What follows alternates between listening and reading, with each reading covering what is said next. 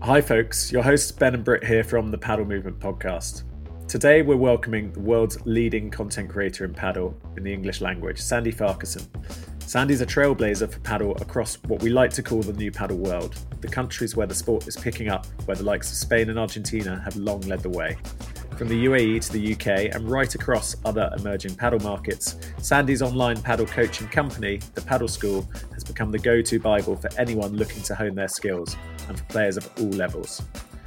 A former tennis player who went on to coach on the ATP and WTA tours, Sandy was introduced to padel when spending a decade living in Dubai. And in this episode, he tells us about how he came to coach Sheikh Hamdan, become the rackets manager at the UAE's renowned NAS Sports Complex, and how, alongside his brother Tom, he's now inspiring players of all levels to pick up a racket and join the crusade for the world's fastest growing sport. All this and more to come, so enjoy the show. Well, hi Sandy. Thanks so much for joining us for this episode of the Padel Movement. Uh, great to great to have you join the show. How are you? How are you getting on? Absolute pleasure to be here, Ben. Thank you very much. Uh, yeah, getting on, getting on well. Um, busy as ever, but uh, a good busy. Yeah, good stuff. Well, we'll start um, get started straight away on um, looking, obviously contextualizing with the padel school. Um, that's very much about education and imparting knowledge and and giving essentially a community um, knowledge about a sport that you've obviously picked up over the years. What um, when would you say that started? That sort of passion for education was that something you had as a kid and growing up? You always liked learning and had that sort of thirst for, for knowledge. Um, I, I, wish I wish that were the case, Ben. But probably it probably wasn't that. It probably wasn't until um, I was more involved in my brother's tennis career in a way because I, my my brother's eight years younger than I was, and so I went through all the the junior tennis years and and kind of my own training. And then it was really only later on when when he was coming up i i noticed a real kind of lack of support for for him and and his training. And and um, you know when he was kind of going through his important years in in tennis you, you know early teens i was um, in in college in the states and I could just see his, you know, the, the way his career was panning out, and I, that it was almost a, a, level of kind of frustration that there wasn't the support for him, and and also, you know, a, a feeling that really, you know, there should be something that support players coming through, and tennis is obviously a lot further down the line than padel, but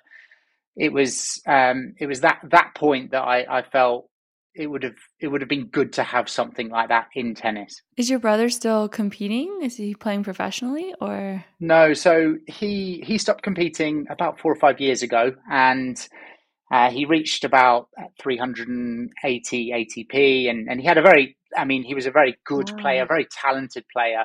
Uh, won junior Wimbledon doubles. Um, played, you know, played a lot of the the pros that you see on the, the circuit now, and as a junior did very well. And and he just got he went through a, a series of of injuries and knockbacks throughout that that period. I mean, he went full time from about twelve years old, um, which at the time, you know, to specialize at, at that that age and to to almost homeschool and, and go that down that direction is is a massive step, both for the player and for the parents and the family and things like that. And so, um, it was interesting watching that journey. I coached him for a number of years on on the ATP tour, and he stopped about four or five years ago and went and did his degree and masters in Amsterdam um, in international business.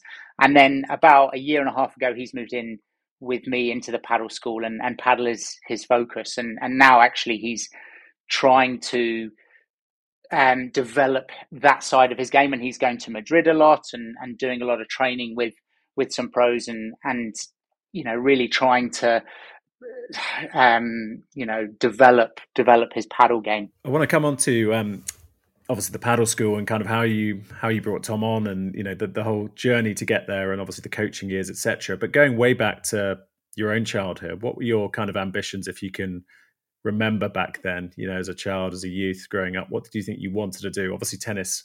You went on to tennis, but was there other ambitions? What was what was the situation back then? It, it was interesting. I, I, grew up probably until about the age of thirteen, being um, multi. I, I, played multi sport. I, I, played tennis twice a week, as I did several other sports, um, musical instruments, loads. Of, like I just had a real broad range of, of things I was doing. And and looking back, I love that. And and at the age of thirteen, I basically got a tennis scholarship to a secondary a secondary school, and part of part of that scholarship was to give up everything else. Um, and at the time, you know, tennis was probably one of those sports that I w- I don't even know if I would say I was best at, but it was a sport that was so difficult for other players that that it was one of the sports that I would excel at or, or be further ahead than others. And so I made that decision at the time, you know, 13 years old, not really knowing the the consequences of that, and essentially gave up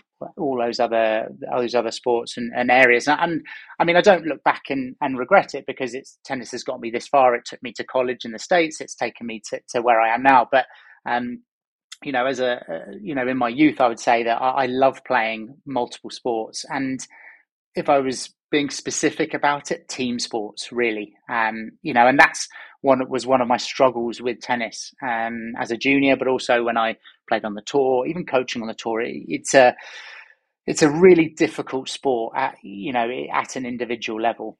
Hundred percent. I couldn't agree with you more. I was also thinking like I grew up playing tennis, and I used to play soccer and volleyball, and it was always like, oh, I played all these dis- different sports, but at some point you kind of have to like sacrifice those and just stick to one it's either like you're good at a whole bunch of sports or really good at one. So I understand that sacrifice you made. And you make it at such a young age. You, you know, like it, you make that that decision between yourself and your parents, and and often parents are not necessarily from that sporting background. You know, I think, and this is why you see certain players excel. You know, the Murrays, for example, excelling, their, their parents or, or their, their mum specifically was was in that sport, so they understood how to navigate those waters. Whereas my, my parents were not from a tennis background; they were from sport, but not tennis, and so for them to navigate, you're you're learning. And I was the, I'm the oldest of four, and and so I was almost the the guinea pig that learning for my younger brother. But it's it's not an easy it's not an easy road for for you as a player or for your parents. You're sort of learning on the job, aren't you? Really, it's um, you know, it's a it's a it's a it's a lifestyle as well, isn't it? You're learning. You know, the parents are learning what they have to sacrifice and what they have to do, and you know, the best ways of making sure you can be the best talent you can. Um, and you're learning yeah. as a kid. yeah, and your parents are they're putting their trust in the federa- like federations or, or clubs or or areas that they feel should know more and and that's probably why you would see you know Judy Murray taking Andy to go and train in Spain he wasn't you know she she knew better or she knew the right path for him and and there are you know many examples of, of this in in different countries it's not to do with the UK or anything like that but it uh, it definitely helps to to understand the path of, of the player in that sport. Sure. And uh, you know, I wanted to ask you. Um, so obviously, you're really good when you're 18. Did you think about play, playing pro then, or you always wanted to go the college route? How did you come to that decision, and where did you end up playing at the university? Yeah, I made the decision to for college really at the last minute. Um, I had a place at, in a UK university. I, I thought, you know, I was going to go more in the in the direction of studies, and um, there was a, just a scout, a, a, college scout at one of the national competitions here, and they basically suggested, hey, you know, instead of starting university this year, why don't you take a gap year and go to a, a university in the US and play that year tennis and then see if you want to stay there you can and if you want to come back to the UK you've still got your place and I made that decision, and, looking back, that was one of the best decisions I've made. I, I absolutely loved college. Um, I probably would have done it slightly different. I, I, would have done more preparation and and maybe gone to a different college. I went to uh, Texas Arlington, so it's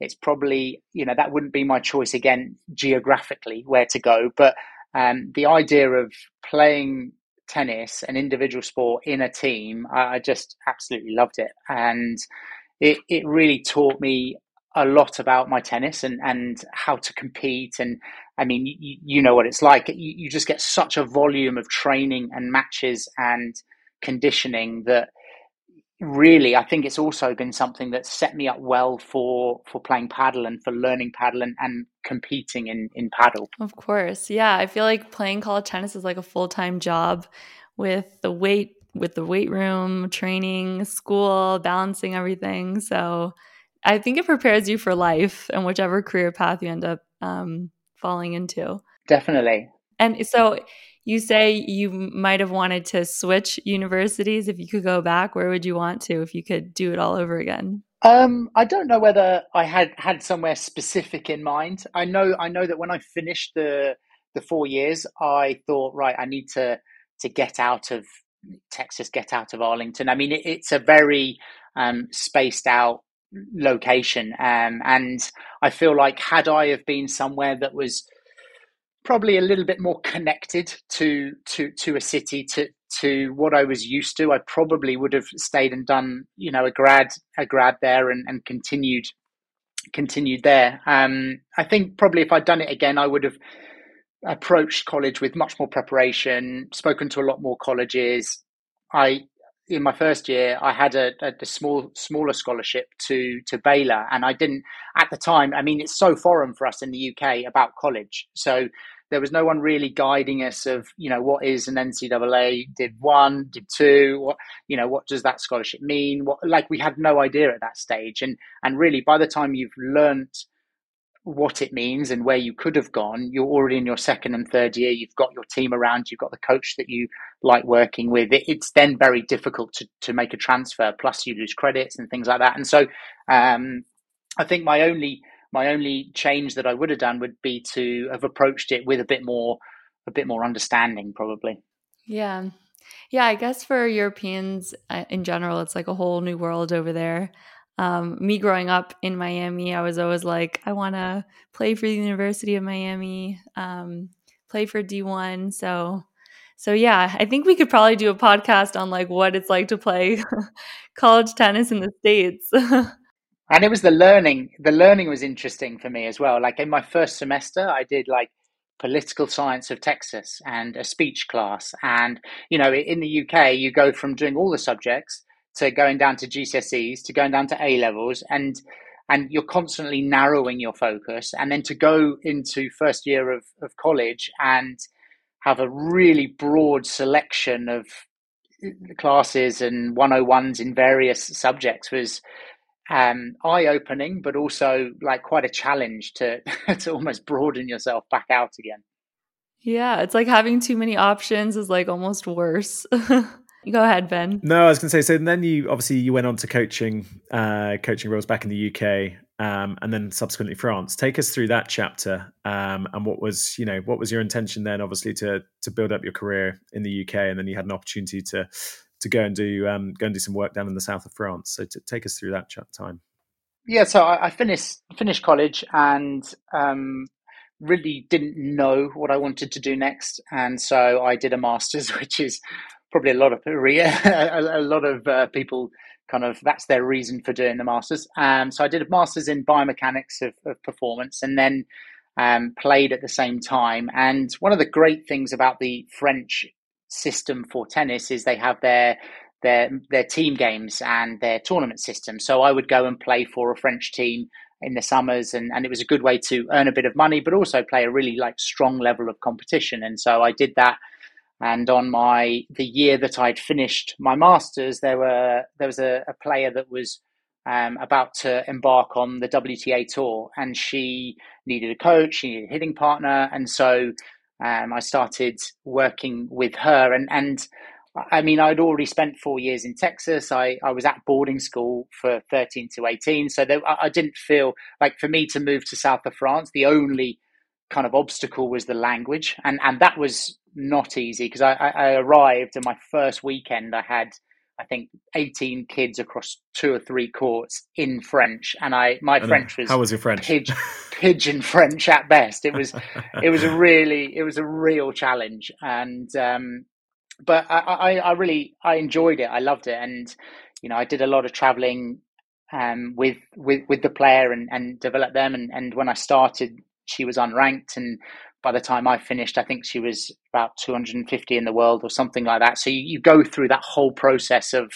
um, you, you, know, the, the, future circuit and satellites at the time, or Challenger, etc. And so it was it was really good learning for for a couple of years. And eventually, if it wasn't for the French paperwork system to, to, to do anything over there, I probably would have stayed. Um, but the the system of even for me, I, I had my, my, my, degree and my master's, a strength and conditioning certification. I, you know, I, I, was I was very well qualified for what I was doing, but to get it done in a French system would have taken me years uh, to go through it in French, and so in the end, I just I, I thought I, it's difficult for me to progress my career here unless I I start again, and so um, that's what really prompted me to to move from South France.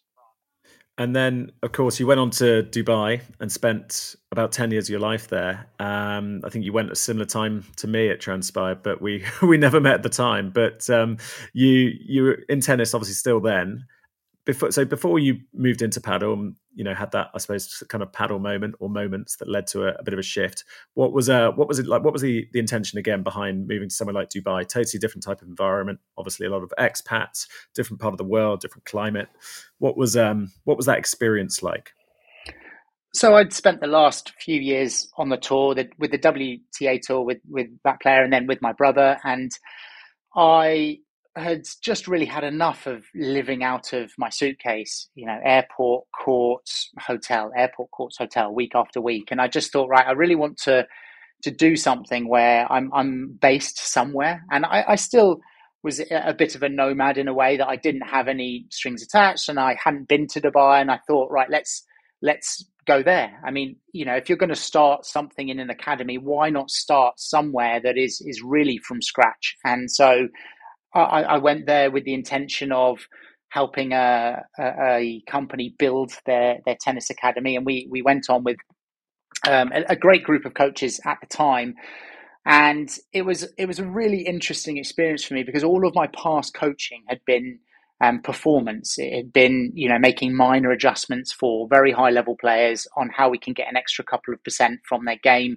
Um, and and my background in sports therapy and and strength and conditioning meant I was also working with them physically. And and so to go from that environment to a an academy for it was essentially recreational players and um, in the UAE, it wasn't. It, it, was almost the opposite of performance in that really we we had lots of adult beginners, we had lots of people that had not had a racket sports background, and um, I, I, I, taught everything. I had um, you know a group of of Down syndrome kids that I was teaching them to play. I had some some adult beginners. I had a few juniors that were coming through the school system, and it was it was really interesting for me. And I think part of the reason that I fell in love with padel so quickly after that was was the difficulty in teaching tennis to adult beginners.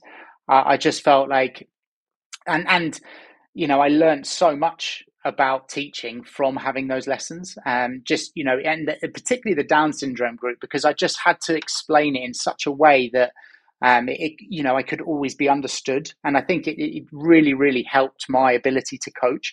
Um, and and added to the fact that um, my experience in, in France, obviously, I was coaching as a second language, and I so so every time I was coaching in English in France, and it was the same in the UAE. I really had to break my language down, and I think that's part of the reason now that a lot of our vid- videos resonate with people where English is their second language because I I'm, I'm used to doing that. I, I mean, I spent several years teaching that like teaching sport in that type of manner. And so, um, yeah, that that's really. I, I went there for tennis, and then I coincidentally fell into padel.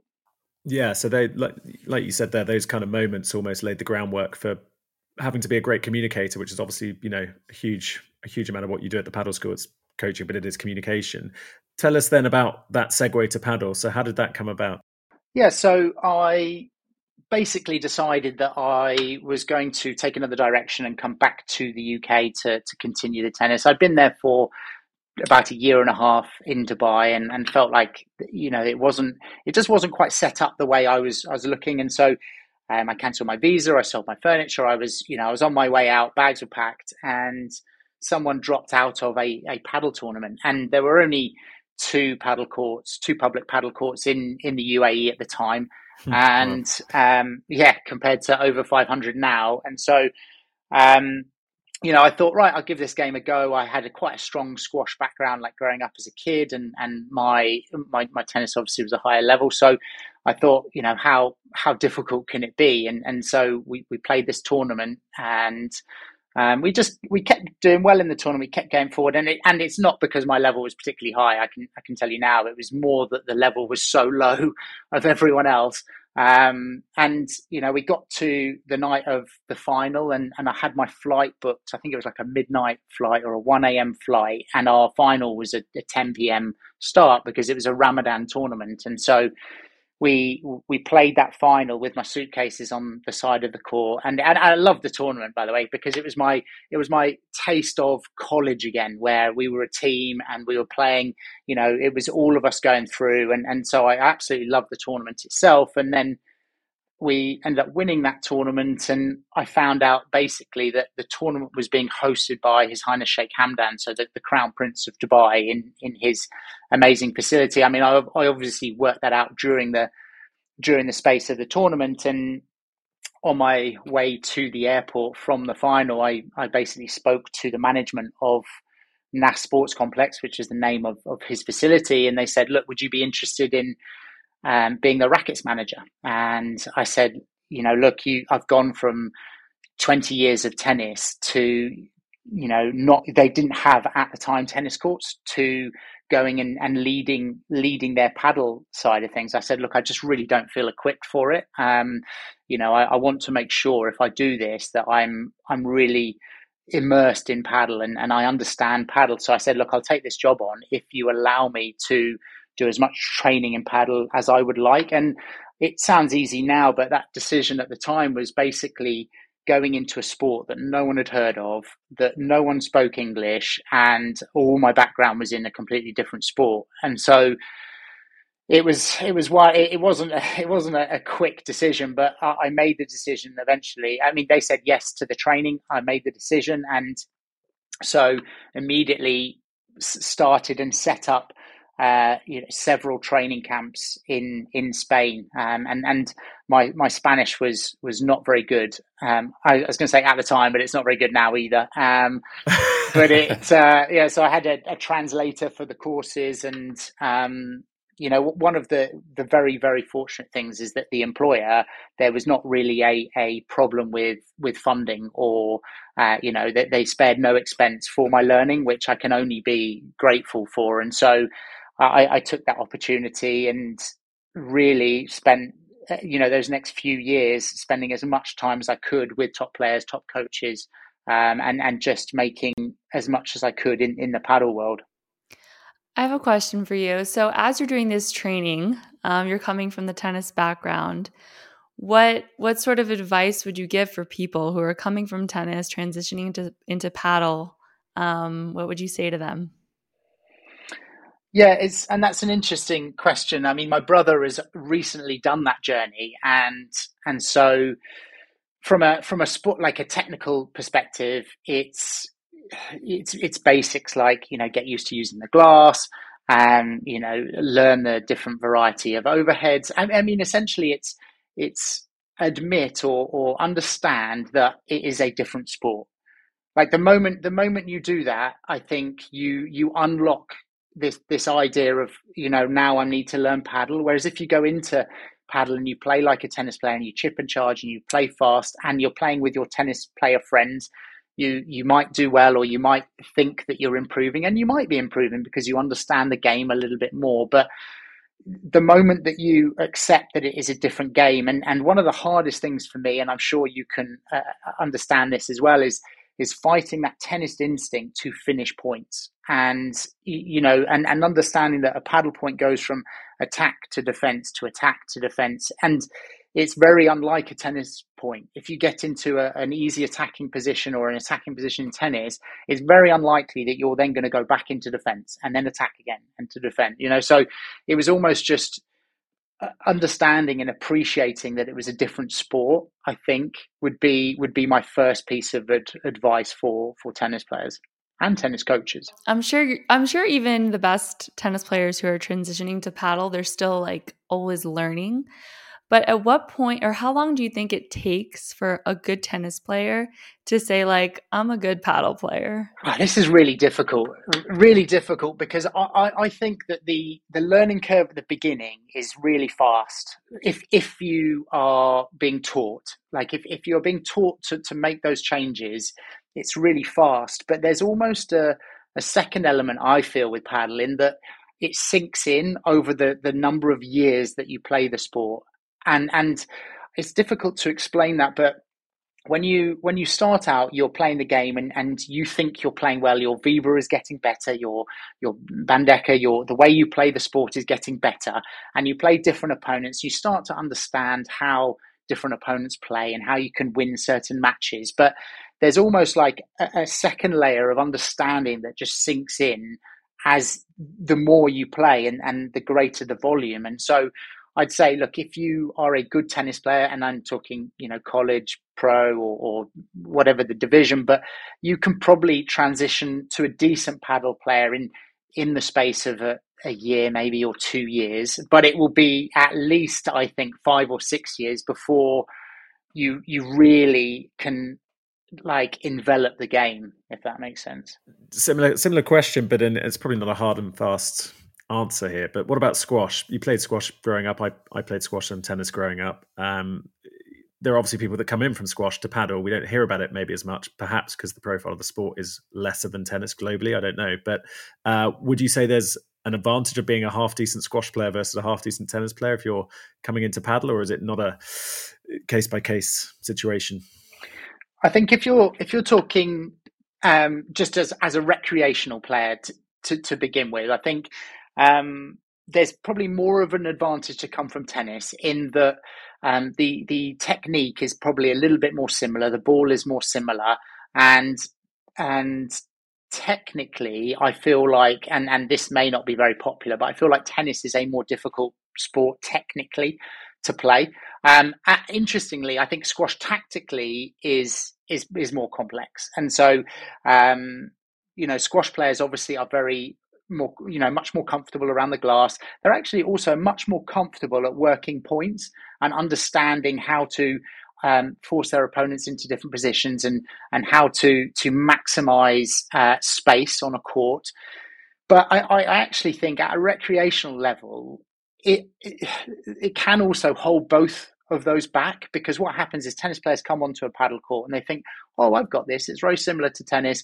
I don't need lessons and they start playing and playing. Whereas non-racket sports players, they often think, "Oh, I'm not. I've not played other racket sports. I'm going to take lessons straight away," and therefore they might start at a disadvantage initially. But if they get lessons early on, they they will catch up. And I, have been on court and coached some really really good players that have not come from either racket sport background. So I think again, it comes back to that appreciation. Whether you're a squash player or a tennis player, appreciate is is a different sport. Coming back to Dubai, um, the padel school. So, how did that all begin? Yeah, so I think my, my, my journey into the, the education uh, in Spain probably took three, four, five years. And and I, look, I, I think that you never stop educating yourself, but I think that really I immersed myself in those three or four years. And, and in those three or four years, I went from playing tennis and coaching it six days a week to not actually touching a tennis racket for those years. And it was only padel. And um, I then was giving a lot of lessons. I felt like I was just explaining the same. You know what it's like. You, you as a as a coach, you you're explaining the same sequence of events and you're getting the same questions. And so initially, I just thought, right, I'll make a few videos for my students and I'll put it on YouTube because that seems an easy place for them all to access. And I didn't have many students at the time. Uh, it was a private facility, so maybe a dozen or, or, or less. And so I made those those videos for them, and and it is public on on YouTube. And then I started seeing that the viewers you know the views were going up and and i have to say it didn't it wasn't that quick. For anyone who starts a youtube channel it doesn't it even nowadays it doesn't go that quick. And so you know the first three or four four months i'm you know i'm talking 10 or 12 views on on each video. And but suddenly i was it was it was starting to grow and um, i was getting you know a few hundred. And i was thinking well i haven't got a few hundred players that i'm coaching so i wonder who's watching and then i'll look and i'll see actually 90% is is from Sweden. And yeah probably my own students weren't watching it as much as they should have been. But but the Swedes the Swedes were and, and and the game was was starting to take off there. And so then they started asking questions and and then I was making videos for for their question to answer their questions. And that's when um that's when it started gathering momentum because once they had asked the questions the videos then became much more specific in what they're looking for, and and so um, it, has been a bit of that question and answer. Even to even to this day, there's you know every, every almost every day we get questions, and so those questions then start forming the the next set of content, and um, and that that's how I started really with a with an iPhone, um, and in I was I was lucky that I was in a great facility. You know, it was it was very quiet. I had the time, and so um, it, it, basically started from there and and has yeah continued since really. Yeah, I mean, I love all of your content. Um, I'm I'm learning so much, and you really go into like the the basics, and it's always nice to even for I'm sure professionals to even review the basics to more complex um, tactical stuff. So where where can we find you? It's is it um, only YouTube, Instagram, or where where can we find you for for anyone who wants to be involved with the padel school? Yeah, so I mean, we're on pretty much all the social media. We have a, a padel school podcast. We have our YouTube, Instagram, TikTok, LinkedIn. Um, I mean, we we try and do a good job of of putting content across all the platforms. Um, and it, it, didn't obviously it started with just YouTube as as that was you know enough for me to be taking on on my own um, once I'm filming and then I'm editing and I'm a very slow editor. Um, and and so you know uh, one of the first one of the first things I did was get a video editor. So I can't claim um, you know I can't claim the credit for the quality of the graphics and the videos. Um, but but yeah so that that's where you would find find me and the content across all those platforms. And obviously by trade you're a coach if we can kind of give give that label. But then you know the word influencer and content creator is you know commonplace these days, but you know even back then probably heard less frequently. How did you see this evolving back then? If you can try and put yourself in the shoes of the early days of the padel school, how did you think you know this is actually going to evolve and and this can fit very much into a model that people are following across any any sector, any industry these days, content creation is a huge, huge asset for people to tap into. What did you sort of have that vision and think actually, yeah, this is going to grow and grow. This is the way coaching is going. Even what were your what were your sort of motivations? I guess. Um, it was difficult at the, at the time. I was just really enjoying making videos and editing videos and it was it was a new skill I was learning at the time and and I was fortunate that I, I, I, knew early on that it was important to be consistent and also to put out the best quality possible, you know. And so, at a very, if you look back in into the videos, and now when we talk about consistency, I, have posted a, a, YouTube video every Monday for seven years, and I realized, yeah, I realized that, um, you know, a, a couple of months into it, I thought, you know, I'm my video editing skills will take me so far, but any ad revenue, which isn't a lot, that comes from um, YouTube, it just went straight uh, uh, straight to the editor. It still does to this day. Uh, it it, it co- barely covers their fee, but I knew that was really important to to kind of reinvest that back into the editing and and and nowadays i mean the system is a lot more complicated especially as we're posting across different platforms there's scheduling there's you know your your, your videography is is much more important and so I, I, had no idea at the time that it would it would go in this direction. Um, but I, I did know that I was enjoying educating more people than I could fit on a single padel core. And then obviously getting to today, you brought Tom on on board, um, your brother. Tell tell us about that. That must be obviously personally person, personally a nice thing, but also you know kind of almost a logical step. You both had racket sports careers um, in different in different guises and different phases. But um, how's it been having Tom on board, and um, and are you enjoying you know doing it with someone? I guess.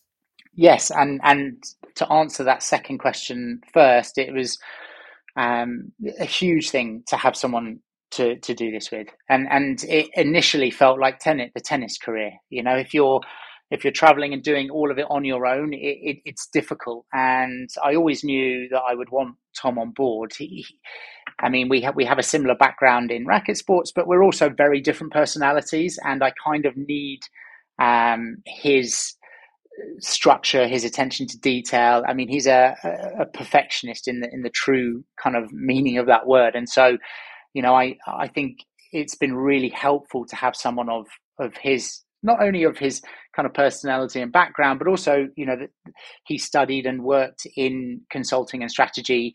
Um, it, has been it's been really really useful to have um, that support and also that support in someone that you trust fully. Um, you know, a, a, big part of growing any business, and I, am not speaking from a, a, great wealth of experience, but it seems that um, your team is is absolutely key. And so, um, if you've got your you know someone that you trust like that then it then it's uh it's definitely an advantage. Do you ever do you ever play any doubles with tom We've we we have done uh, we have done a few times. Um, we we played we played a little bit while he was just starting, and he basically said, "I'm not playing again with you until I've gone and trained and and and got to a level." Because he found that very frustrating. Because he he was a lot better than me at tennis, and so he found it very frustrating that. Um, and and this for me, this still comes down to that that I was talking about earlier about those years of experience and and kind of growth within the game, and so um, yeah, we play we play together now, and and um, he is physically in great shape. So I like to put him on the left, and I kind of you know let him do most of the running. But yeah, I, we we do enjoy playing playing some doubles together for sure. And then in terms of you know the padel school's future as well, as well as your kind of bread and butter, I suppose you've got new avenues, haven't you? New business strands. So you know the tours side of things is something I've seen you talk about more and more. What's what opportunities does that present? Do you think paddle padel tours?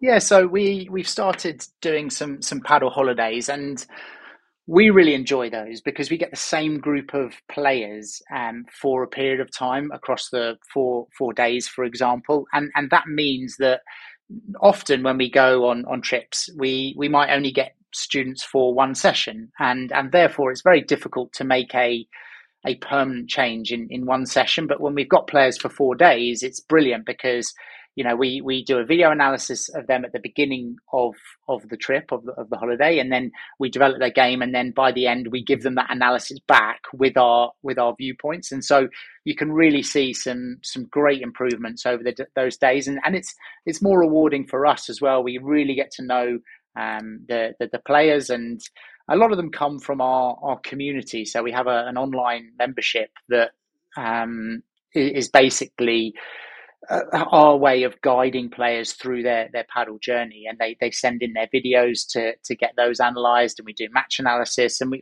we, we try and provide a lot of help along the way. And you, you mentioned tom right now is in madrid or is in spain is that right? He was until a couple of days ago. Yeah yeah. So he was in in madrid training out there at, at one of the academies and uh, yeah now he's back in in the uk he's actually visiting some clubs up up north um, in the uk Nice. Well, next time he's in town, you'll have, you'll have to let me know. I'd love to play with him. So, so I'm based in Madrid. So.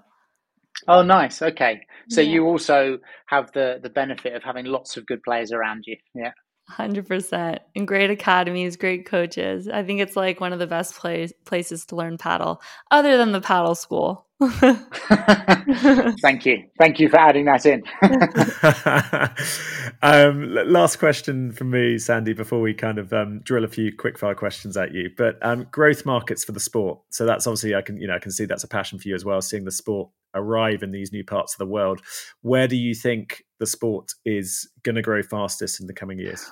I mean, if if we look at our analytics, and I, I enjoy doing this, it's um, you know we, we obviously we, it's quite nice because we get to see which countries are are then developing the game, and and still to this to this day, I mean, less than seven percent of our audience on YouTube, for example, is the English speaking countries combined. So US, UK, Australia, South Africa, all of them together make up less than 6%.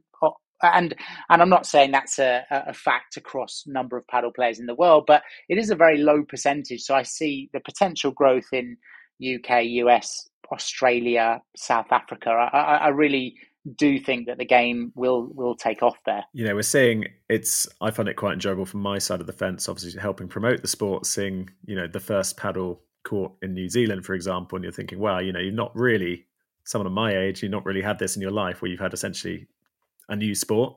Um, you know, arrive in these countries that are massive, you know, sporting powerhouses. New Zealand's a great sporting, a small nation, but a great sporting nation, and here it has its first proper facility. So it's you know, it's amazing sort of seeing these these um, yeah courts crop up um, in a way you've not really witnessed before. Yeah, and and I think it's you know, it's just one of those sports that you can start as an adult and and so it's it's sociable, particularly um, you know following the the years of COVID. I, I, I, think it's it's one of those it's one of those games, and I obviously don't need to, to persuade the two of you, but it's it's one of those games that is so enjoyable to play that it really sells itself, and, and people can get involved of of any age, fitness level, etc. And so I think it's uh, yeah, it will continue to grow.